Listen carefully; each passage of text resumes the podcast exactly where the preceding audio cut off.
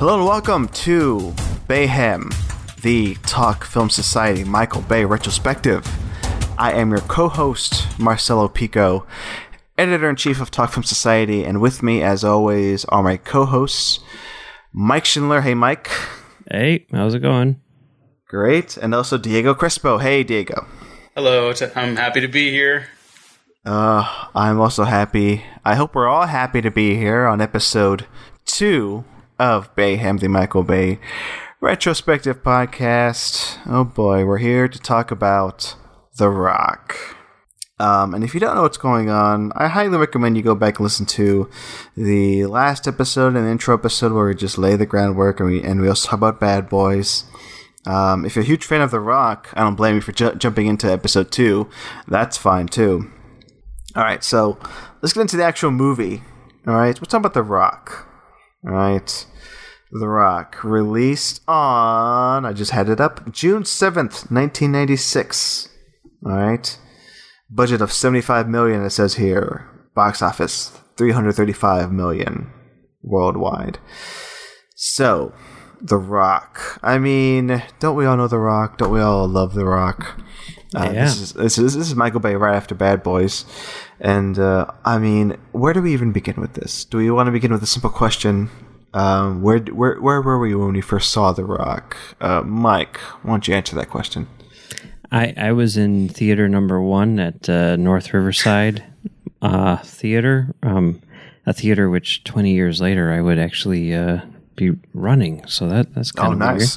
Yay. weird. Um, but yeah, I saw it on June 7th, 1996, uh, right after school. Some friends and I went to see it because it was like one of those things where it's like, uh, well, we just saw Twister, we just saw Mission Impossible, and there's nothing else really big coming out for another week or two, so we got to watch something. I think Eraser was next up. So uh, we might as well watch this rock movie. And uh, yeah, uh, we we went to see it uh, because at the, the theater at that time did not card underage kids, and um, yeah, we got in no problem, and it was awesome. It kind of blew me away, and I had no idea who Michael Bay was or any of that stuff, and uh, I, I loved it. It, it it's it was like pure action, and I saw it like two or three times uh, more that summer, and uh, and, and and told everyone else to see it too because it was the best. Oh wow! Uh, uh, what about you, Diego? Your first time seeing this? I'm pretty sure it was like on TNT or something like that. So I don't even think I saw the official version until like a few years after. I must have. I know it was for sure in middle school. I had this whole stint where, like I said, I still love action movies a lot. But there was, you know, when you first discover like Die Hard and stuff, it's like, well, now I got to watch everything. And so, um, The Rock fell in there somewhere. And then at some point, I must have caught on HBO or something. It's one of those movies where it feels like it's always kind of been there in my life. Uh, and I'm happy about that because this movie rules. I, th- I think even for the, the Michael Bay dissenters, uh, this is kind of the one where everyone's like, okay, but The Rock, The Rock is a ton of fun, uh, Yep. and I think there's a, there's a very good reason for that, which which I'll, I'll I definitely have notes on. Uh, producer Jerry Bruckheimer, I, I, I'll, I'll save some stuff there, but I saw a very interesting interview with him on. On, uh, ah, that guy who got fired because he's a creep. I can't even remember. But Charlie Rose. There was there's Yeah. Charlie Oh, Rose. that's right. Yeah, him. yeah.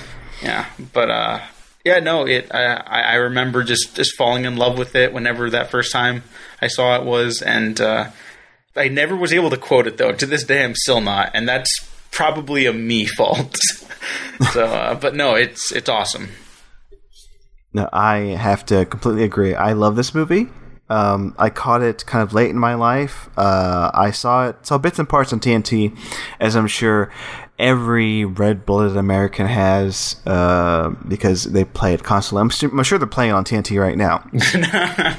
but then, like, I, I, I got the DVD from Netflix back when that was a thing. Uh, I think in like I think right around when I saw Transformers, I'm like, yeah, I, I do like Michael Bay. I mean, yeah, Armageddon, you know, I may have seen Bad Boys at that point, Bad Boys 2, and I'm like, I need to catch up on this one blind spot I have. I haven't seen The Rock all the way through. So I, you know, got The Rock from the Netflix DVD and I, yeah, fell in love. I was like, God, where has this been all my life?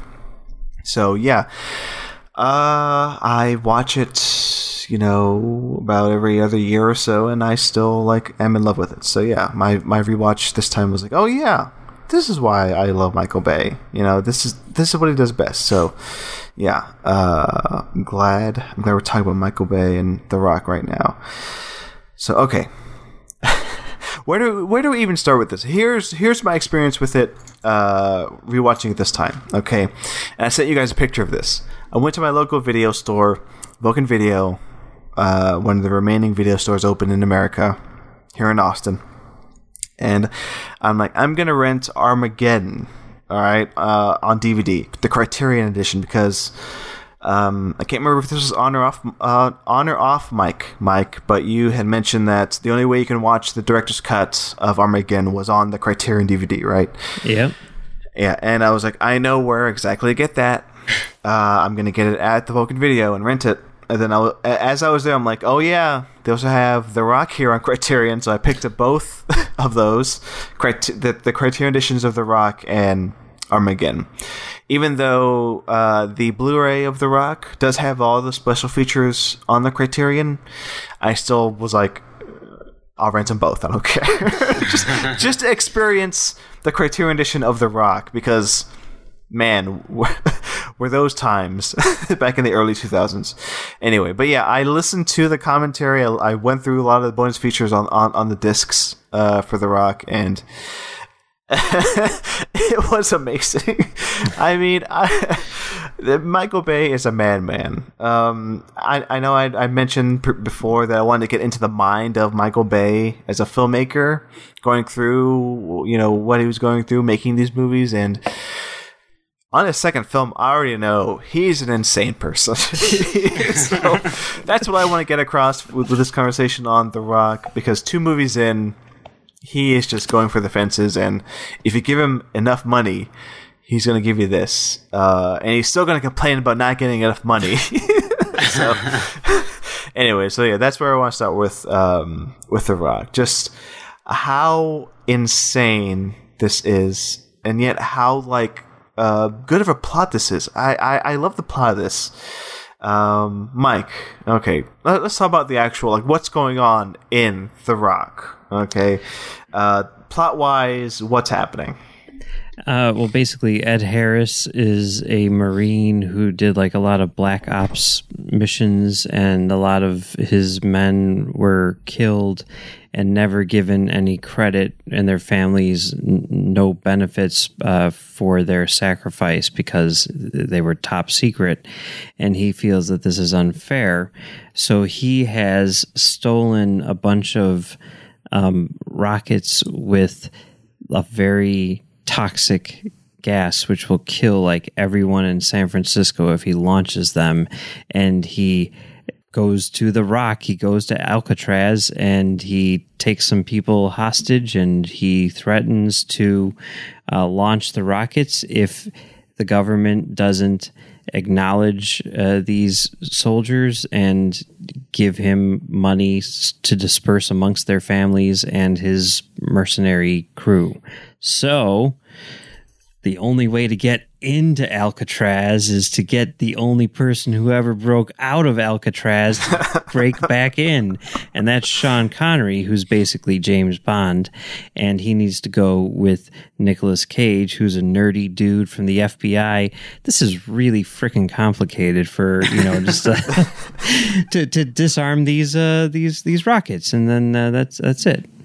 I mean, it sounds uh, to me it it it, it does sound complicated, but it's just so simple. It's like, hey, you know, why not get the one guy who broke out of Alcatraz to break into Alcatraz? Yeah, that's it. Mm-hmm. that's all you need. okay, um, uh, I'm going to Diego. Diego, what do you think about this plot for The Rock?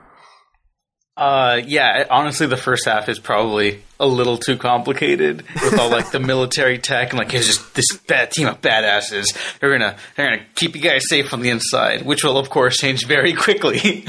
um, the movie streamlines itself relatively quickly, which I think is also kind of why so many people are drawn to it because it's like, whoa, you're watching that for the first time, you're like, wait, what? That doesn't happen in these kind of action movies. Like even the Predator is about like the predator hunting down like the team of badasses slowly throughout the movie before it's just Arnold, right? And here it's just like ah, everyone kind of goes at once, basically, except for Nicolas Cage and Sean Connery.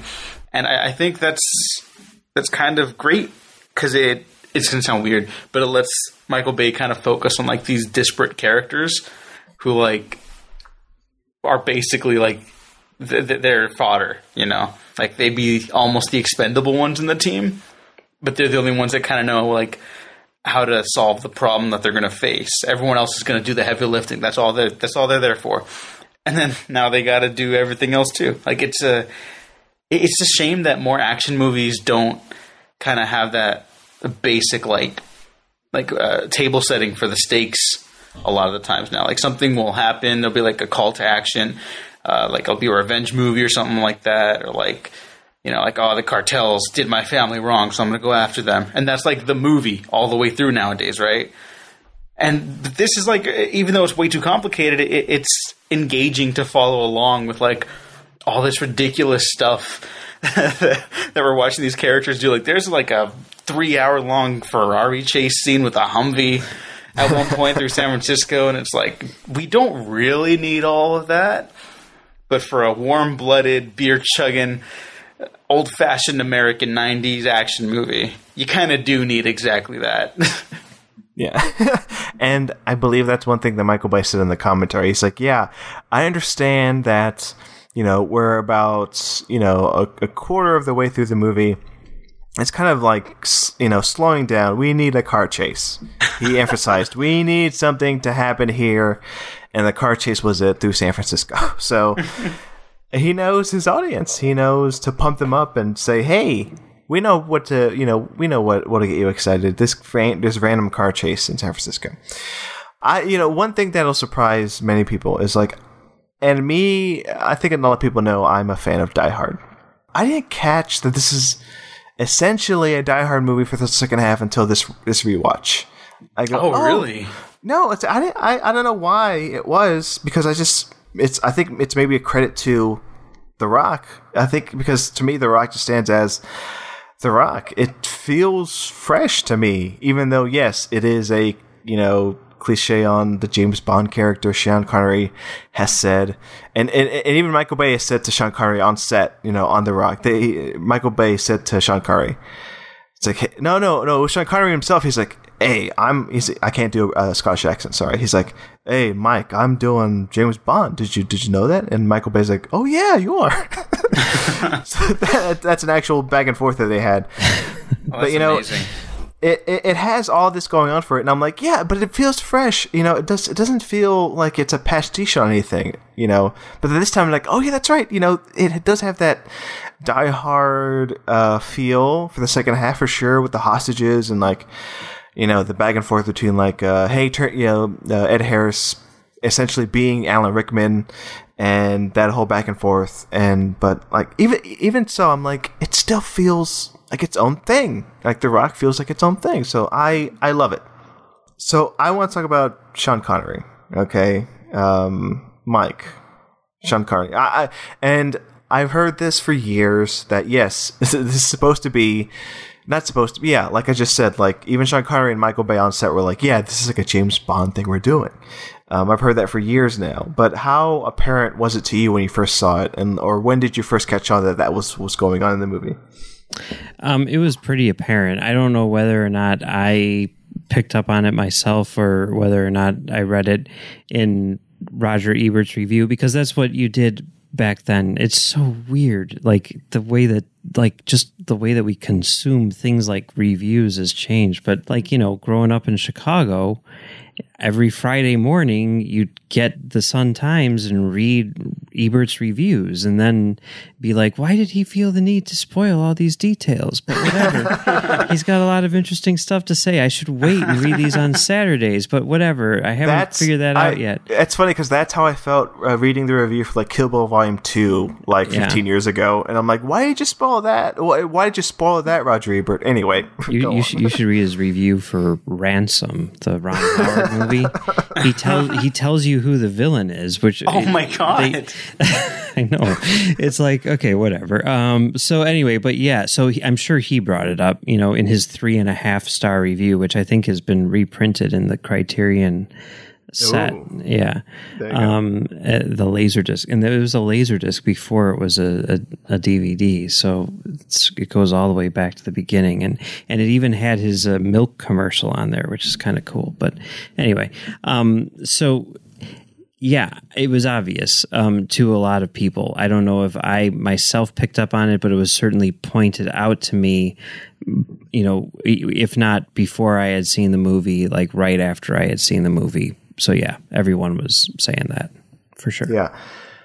I I caught onto it like maybe after the second time seeing it, and at that point I was a huge James Bond guy, and go, yeah, of course, of course, it's what, what's going on. And I love Connery that he's going all in on it. Uh, I mean, at this point it was like mid '90s, uh, 1996, and yeah, um, it's not that he was dried up, but yeah, I mean, it was like it, it it's it's the twilight of his career, you know, uh, uh, uh, retrospectively. I mean, after this, what you have. Uh, I can't honestly. Entrapment? Entrapment. That's you know First that movie. I ever projected. Uh, There you go, by the way. Entrapment. he has one other movie, Entrapment, and then after that, League of Extraordinary Gentlemen. uh, but yeah, but then but then that's it. But yeah, I mean, he was going all in, and I'm I'm I'm so happy, you know, rewatching this and seeing him just be just like, yeah, I'll do it. You know, I don't give a shit. Like I'll go on James Bond. So yeah, I, I'm I'm happy that he went all in. Uh, Diego, uh, what about you? Uh, talk about Sean Connery in this movie. Uh, I didn't catch on that he was the James. I had I had the U effect. Where I was like, oh, I didn't realize that this thing was actually kind of a genre riff on a previous genre thing. Yeah. But instead of Die Hard, it was James Bond thing. But uh, I also didn't really watch a lot of James Bond until like my high school stuff, and I I, I, I had seen this earlier. But uh, no, like it's it's super obvious. Once you like hear it, you're like, oh yeah, like it's all there. They're not even trying to hide it. Like I don't. Were they ever like sued by the Broccolis or anything like that? Because I think there would probably be grounds for it. I'm not saying I would encourage it. I'm just saying. You know what? I just I just looked this up out of curiosity today, but Pierce Brosnan is now as old as Sean Connery was when he made The Rock. Crap. Wow. So what you're saying, Mike, is the Rock remake? Bring back Michael Bay and bring Oh back my Nicolas God. Cage and just put in. I mean, yeah, put in uh, Pierce Brosnan in the role. Yeah, who, who would you get to remake The Rock? Honestly, like, um, are, uh, are we going to replace Michael Bay? Is it going to be somebody else? Yeah, yeah, Oh, it's got to be someone new. for- Oh, I forgive know. me. Uh, I know. Okay, uh, I forget his name. Who is the guy who did? Um, oh God, the shark movie, Liam Neeson movies. What's his name? Oh, uh, Jaume Collet-Serra.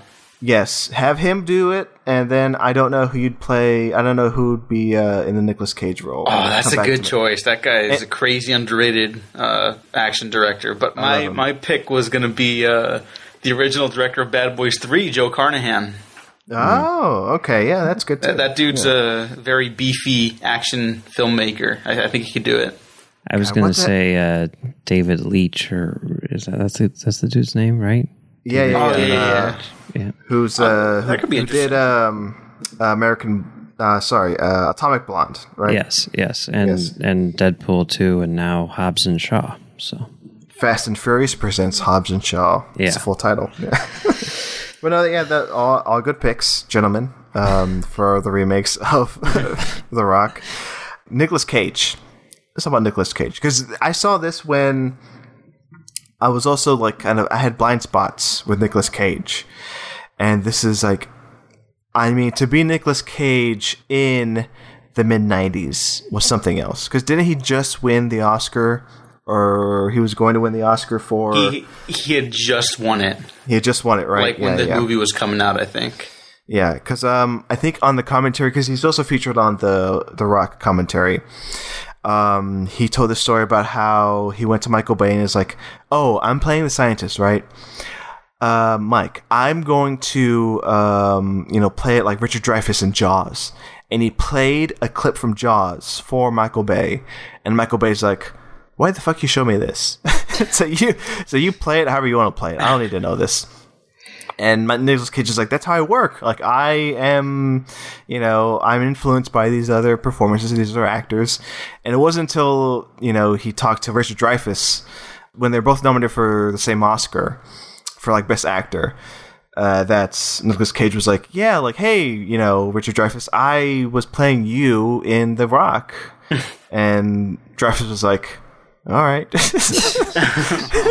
Even then, like Nicolas Cage could not get, you know, a proper like, hey, this is what I'm doing. I'm doing something serious for this action movie. Anyway, but, uh, but I yeah. just I just read something about like when he was recording uh Spider-Man Noir for Into the Spider-Verse. Like at one point they asked him to like go bigger, and he was like, "Oh, so you want like full cage?" And they're like, yeah. no, but I mean, if you look at it, okay, so 1995, the year before this was leaving Las Vegas. 1994, the year before that, movie which I just discovered from the writer, the Academy Award winning writer of uh, Green Book, Deadfall. Have you have you guys seen Deadfall? Deadfall. No. I have not seen Deadfall. No. check out just when you have time go to youtube check out Nicolas cage highlights deadfall. You can thank me later. Anyway it's kind of a very interesting uh, career trajectory. It's sort of all over the place and weird and crazy. He's a weird guy. And then like the year after this of course was con air which you know i mean i know you said that you wanted to talk about bruckheimer at some point and you know maybe it makes more sense to bring that up there. But yeah he was on a roll. I mean face off and everything he was doing a lot of really really crazy stuff. And it was all I mean- rather successful especially deadfall Yeah, we it, uh, and I have uh, well, I haven't. I don't think I've even heard of Deadfall, Mike. So you got me there. Um, well, uh, quickly, what what is Deadfall about? Oh, that's I.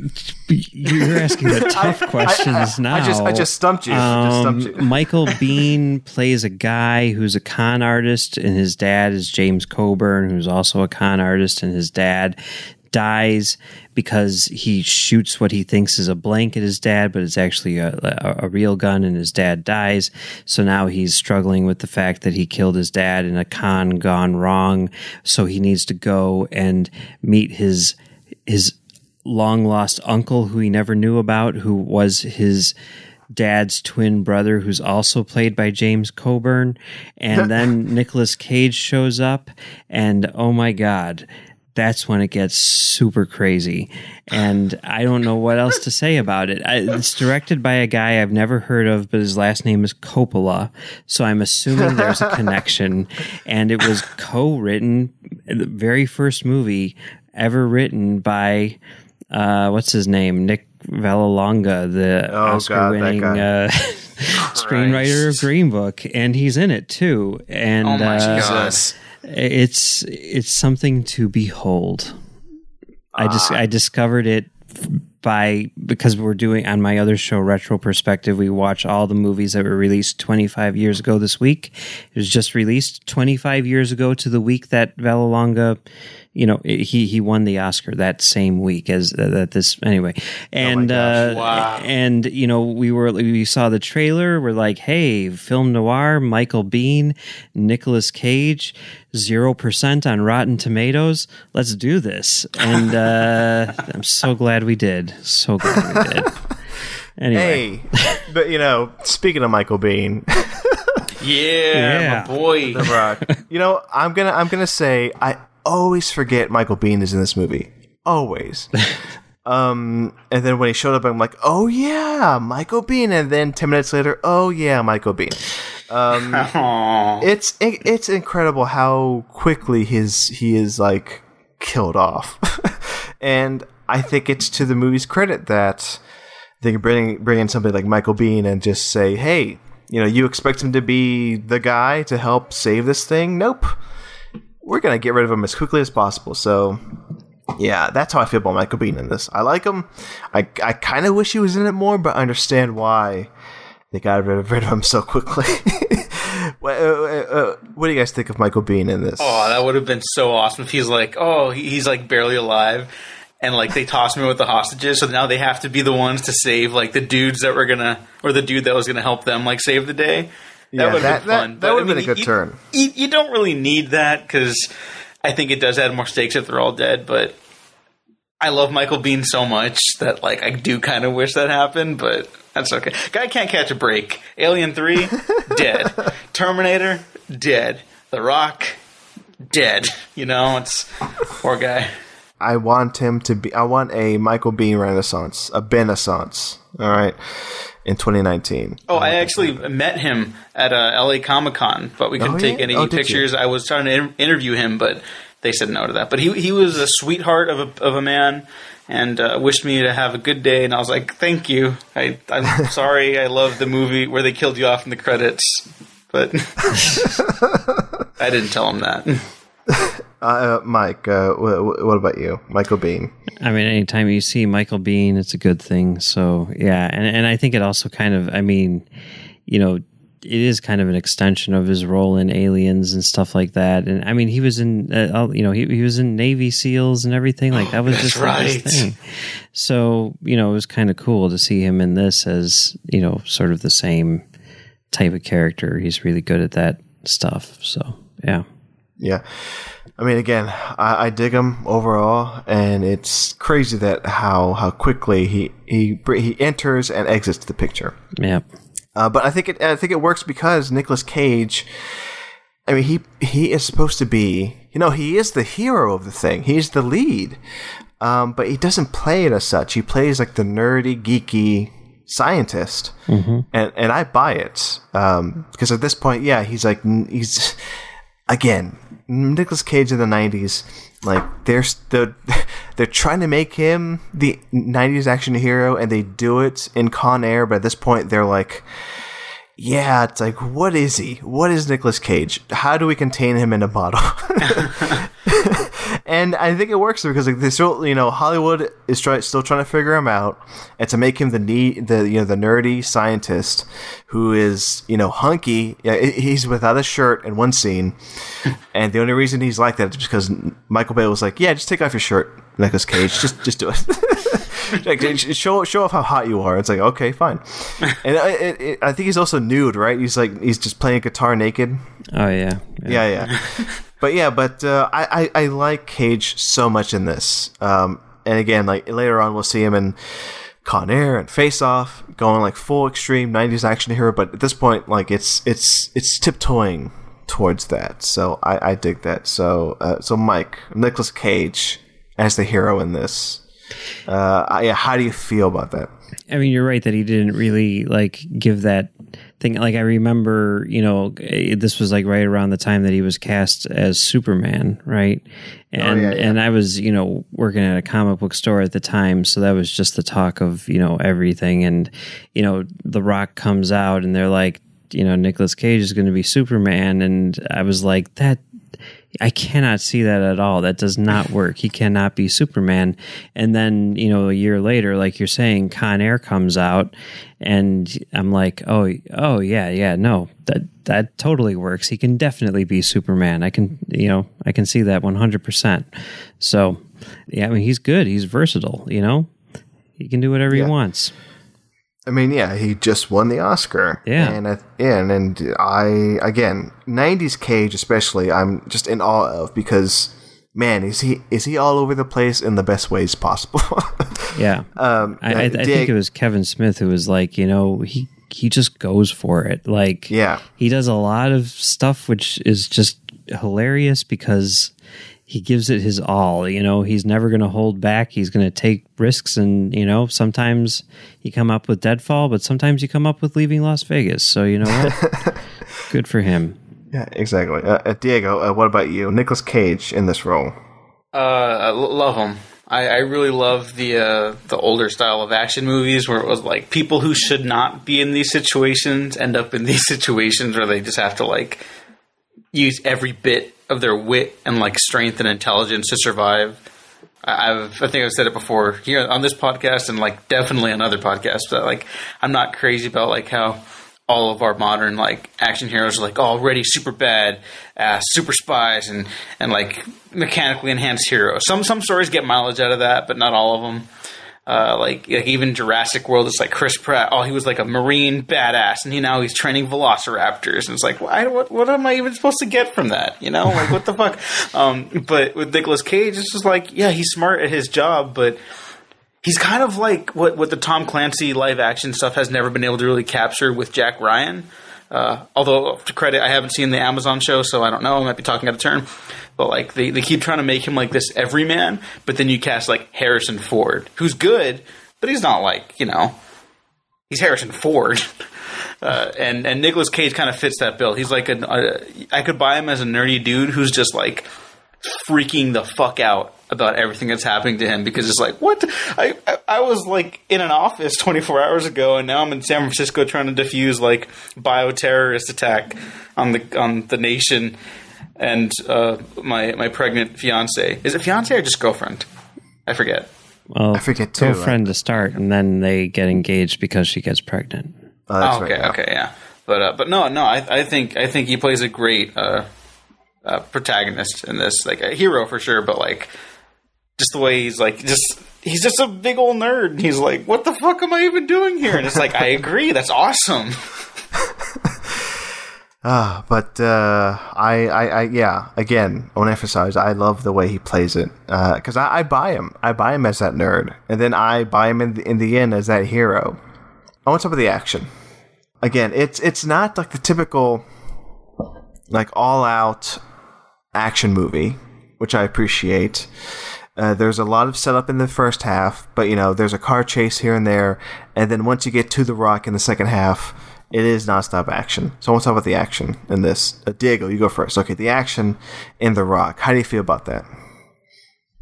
i don't even know if this would be considered blasphemous because again i do think this is one of the michael bay movies people still generally really like um, but I, I think this is the best action he he has ever done as a filmmaker uh, it's clean mostly it's also mostly easy to follow uh, it's restrained enough to be engaging and not quite enough to be off-putting or tiring. Because I think that be- does become a problem with movies of his that there's just so much happening.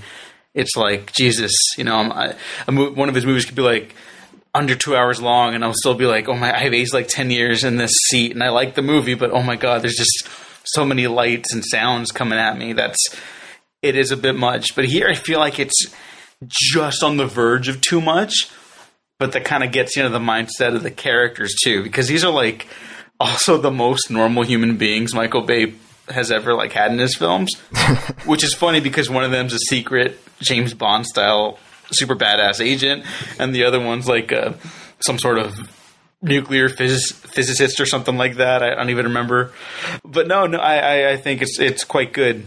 Uh, even the, the the admittedly kind of needless Ferrari chase, it, it's packed with enough like offhand one liners and like um, sequences where it's kind of like fun to go like oh shit and like kind of clap in your seat a little bit, just like wow they, they're they're going for it, you know. Uh, but I think the finale is just like oh my god, so fucking great. There's like so many ticking time bombs going off at the same time. The planes are coming in, the the flares going up. Like that's just peak Michael Bay, man. That might be peak like American cinema right there. I have to agree with a lot of that. Um, I wouldn't say it's his best action. Uh, I think we'll talk about that soon enough. Um, Ooh, Ooh, teaser for a few episodes from now. Um, but no, I think, man, does that ever work? Does the action ever work in that final climax, in that sequence when, again, like you were saying, Diego, all those ticking time bombs are going off and it just ends with that flare, with those flares with Nicolas Cage. Yeah, oh, it's like, it, it, it, it's one of the top action sequences in in all American movies, maybe. Yeah, Uh, it's, yeah, it's say top- it. top- throw throw it top- down. I agree. Top ten, top ten, maybe. Uh, uh, I, I- I don't know about that, but I'll, also I support you. I support you. I have to think on that more, but I support you. think of it. Think on it. Uh, uh, what about you, Mike? Uh, your feelings on this as an action movie? Um, I think it's really, really good. I mean, to me, it's almost like quintessential 90s action movies. It's sort of the movie that I always think of when I think about how action movies are not being made today. And um, I, I, do think that it's Michael Bay's best action. It's Michael Bay's masterpiece just in general. Yeah. And, uh, you know, it's, it's also especially at the time, I really felt like this is what a Jerry Bruckheimer movie is. You know, when Con Air came out the next year, like it felt like it was made by the same person that made The Rock, and uh, th- that's something which I think is is kind of interesting because I mean you'd see that a lot like back in the day, but like producers don't really have a stamp or didn't, you know, in the '90s even, but Bruckheimer did, and I was always excited about the new Bruckheimer movie until they all became Pirates of the Caribbean, in which at which point I couldn't care less. But you know, it, it's and I miss that. I miss that we we don't have that anymore, and there's also something there taking it kind of like one step further in a certain direction like all of michael bay's movies look the same even though he swaps out cinematographers rather frequently. Like this has the same like visual style as bad boys. You would think that they were by the same photographer even though they're they're not. And i think that I, I don't know what that means. I just think it's interesting. So whatever. No, yeah, I, I, I get that. He he keeps that visual style throughout. I have to agree with that. Even through Transformers, Bad Boys Two, yeah. Eh, Pain and Gain, it all feels very Michael Bay. Even though, yeah, the the the, the DPs, the cinematographers change, and I appreciate that. Just just the jump from Bad Boys to The Rock, it still feels like a Michael Bay production. And yeah, that Jerry Bruckheimer feel. Uh, for a while there, when I was very young, I always confused this with Con Air. Um, you know, again, as like a young teenager, I was dumb and obviously I would confuse two Nicolas Cage, Jerry Bruckheimer movies um, because again, they're both playing on TNT all the time, Con Air and The Rock. But yeah, they have that same feel, but The Rock does it a lot better. Um, even though I do love Con Air a lot, uh, I, I have to give the edge to The Rock for me. Good man. Good man. It's yeah. I, I always put them together because they always feel like the two quintessential 90s action movies for me. They're like the ones that I always want to like show people who are younger than me, you know, who, who may be like fans of action, be like, check this out, you know. And I, even back then, I and, and, I've gone back and forth, whatever. But even back then, I thought like Con Air is the better movie, and I think I I still maintain that Con Air. I mean, they're both masterpieces, but Con Air is the better movie. Sorry. Fair enough. I mean, yeah, we can disagree, and and I I will say that Con Air was the out of the two, Con Air was the one movie I showed uh, former girlfriends of mine, saying, "Hey, watch this. I'm sure you'll like this." and they did. They they appreciated Nicolas Cage's crazy so- southern accent in that, and the bunny, and yeah. yeah, I mean, I I mean, there, there might have been a reason there for me showing them uh, Con Air because I think it's just a bit easier to uh, digest. Um, well, it's it's more comedic. Yeah, um, exactly. Yeah, it's weirder. I don't know. Again, that accent and that hair uh, from Cage. I don't know what the hell is going on there. but he's going for it. Again, Cage is going for it. All right. Any, I guess we're towards the end here. Any final thoughts on The Rock as we wrap up? Uh, Diego, uh, any final thoughts? Yeah, I just want to bring up the Jerry Bruckheimer, Michael Bay, uh, Charlie Rose interview. Uh, oh, yeah, Charlie yeah. Rose, obviously, but like um, that when when him and Bay are talking, they have this weird relationship because it's like they understand one another in ways that like I don't think I do.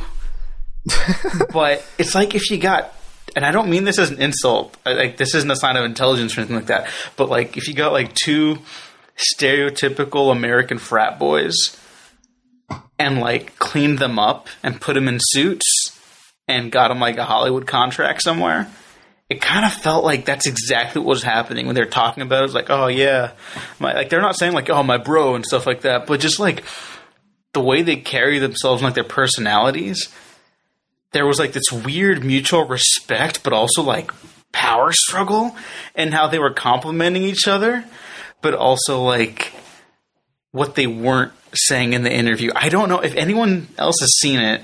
Please let me know. I want to make sure I'm not crazy and I'm not just reading into something there.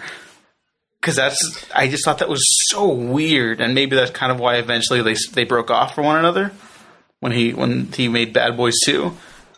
Yeah. Uh, but I don't know. I it, it didn't leave me like uneasy or anything, but it's just not what I expected from what should have been like a fluff piece interview because they did say nice things about each other, but there was always like some weird like way they were saying it or like their body language or something. I, I don't know. I just it left me with questions more than answers. But but they were hyping each other up too. Like, oh yeah, Michael makes me look good because he does all the work, you know. And sometimes you don't you don't get people who like work all that well, yada yada. And like it was just weird. It was a weird interview, and I'm obsessed with it right now. I mean, that that is like a th- like the first time that Michael Bay made a movie without Jerry Bruckheimer. It was like, how, how can can he do that? Is that allowed? What's, what is that going to look like? Is it going to be just kind of like a shell of its, and you know, and I don't know. I mean, you could say it was. I don't know. Mm, Maybe. we'll get there. Which uh, which one was the first one he did without Bruckheimer? I forget. Uh, I guess it would be the island, right? The Island, right? Oh, okay. Well, that's one. That's the one I haven't seen yet. So uh, yeah, we will get to that one. Uh, last thoughts. Uh, have we gotten to your last thoughts, Mike, on on uh, The Rock? Um, I don't know, but uh, it's it's it's a masterpiece. this is the best Michael Bay movie ever. I, Ever? yes, the best Michael Bay movie ever, and uh, I I love it so so much. I uh, I'm not going to rank any of these yet, but I'll say it is not my favorite. Uh, I understand why it's yours, Mike. Um, I mean, Diego, is it your favorite? So, uh, I mean, I guess so far, but also in the long line of things, is it your favorite Michael Bay? I Diego? I don't know. It, it it might be, but I have a very weird relationship with two of them. One of them comes up soon. The other one not till much later. Yeah, I, I'm not going to reveal which one is my favorite right now. I'm going to save that for later. Um, but yeah, uh, this one, I don't know where this one lies. Maybe like two or three, uh, maybe two. But I love it so much. And again, quintessential '90s movie uh, has a lot that I love in it. Uh, and like Mike was saying earlier, it reminds me of what good action movies do and how well you can make them, uh, how well they were made back in the 90s. And uh, I mentioned this in last episode. There's a lot lost in the digital world, and Michael Bay certainly got lost in that world. Um, but it, it was good seeing the old Michael Bay uh, doing what he does best in the 90s with The Rock. So, yeah, I, I love it. I do. Uh, that's The Rock, guys. Ooh, well, I mean, I'm gonna watch it again right now. Let's watch it right now and play. Uh, the next episode, we'll talk about Armageddon. All right, I can't wait to rewatch that. I rewatched some of it with a commentary from the Criterion disc a few days ago, which will which will which I'll finish, um, and I can't wait because that commentary. If you don't know, folks listening, and if you if if you want to watch it with the commentary before seeing before listening to us in the next episode, I re- I recommend you do. that commentary is insane. I've gotten to the point where Ben Affleck is making fun of Michael Bay and the plot of Armageddon, and that alone is worth it. Also, the uh, the story about how the cinematographer got into film school. That's uh, that's and also, in the first five minutes, Michael Bay shitting on one of the writers on the movie, saying he's like a, a young kid who didn't know any better, and I'm pretty sure he's talking about J.J. Abrams. So yes, uh, fully recommended. That commentary is uh, for Armageddon on the Criterion disc. Uh, yeah, so listen to that. Uh, listen to us talk about that on the next episode. All right. Uh, plugs. We do plugs in the show, right? It's, it's been a while. since Yeah, yeah, we- we recorded do last. some plugs. Yeah, yeah, we'll do plugs. Uh, Mike, why don't you go first? Uh, plugs. Where can the people listening find you online? Uh, well, you can find me on thenerdparty.com doing a show called Retro Perspective, where we look at all the movies released 25 years ago this week, including uh, Deadfall. And you can also find me on my website, filmdamagepod.com, uh, doing a show called Film Damage. Uh, where we take a look at movies from the perspective of the booth. And you can find me on Trek.fm doing some sort of audio commentary for something uh, which uh, we're, we're still formulating at, at this point in time. And you can you fi- and you can find me on Twitter at Mumbles3K and Letterboxd. There you go. Uh, Diego, what about you? You could find me on twitter.com at the Diego Crespo. I changed it recently, so I don't remember Oh. if I hadn't changed it before the last couple episodes we did, but uh, it's at the Diego Crespo now. Yeah, Apologies th- this to is this is the first else. time uh, you mentioned it, so yeah, uh, it'll be kind of a whiplash if people listen to this back to back. But yeah, Sorry, world. uh, sorry, fellow uh, Bayhamites. But uh, So everything, Diego everything I write and and upload on my, my own podcast, the Waffle Press, is, is uh, linkable through there. I promise I will spam as often as possible, or maybe to your chagrin. I don't know. follow and find out, folks. Um, as for me, at Marcelo J. Pico on Twitter, follow Talk Film Society at Talk Film SOC, and of course, listen to and read all that we have to offer on TalkFilmSociety.com and Patreon, Talk Film Society on the Patreon, patreon.com slash Talk Film Society. Do it up. We have bonus episodes. Uh, get get to listen to shows early over there, and yeah, that's it. Oh boy, what a fun episode on The Rock. I'm I'm excited for Armageddon. I'm gonna say that again. And before we go, we're gonna do our signature catchphrase. do you remember this? I do remember how this this. goes? Still, All right, all still right. don't. so, so, so you, you say what it is, and I'll say what I what I think it is, and uh, we'll see if it lines up. Wait, uh, uh, uh, oh wait. Uh, am I? Are we gonna say what it is before we say it? No, no, No, we're going to say you it. say all we're at going to say it at the same time. Oh, okay. We're all gonna say it at the same time. All right, here we go. On the count of three. Here we go. One, two, three. Welcome forgot to Got the your boarding boarding pass. pass. Oh, okay, I was wrong. Wait, what did you say? so welcome to the Rock. no, that's a good one though for this. Oh, okay. I mean, obviously, uh, uh, guys, make the show however you want. What if we did a quote from each of the movies to end it with? But I uh, is there a, is gonna be a, is there gonna be a famous quote from The Island I don't know. There- we will we'll be able to find it. Sure, yeah. or, Por- or Pearl Harbor? I- I'm No, sure. Pearl there Harbor. There, there's probably a couple gems. All right, let's let's do it again with the quintessential line from The Rock. Here we go. okay. One, two, three. Welcome to The the Rock. Rock. It's terrible.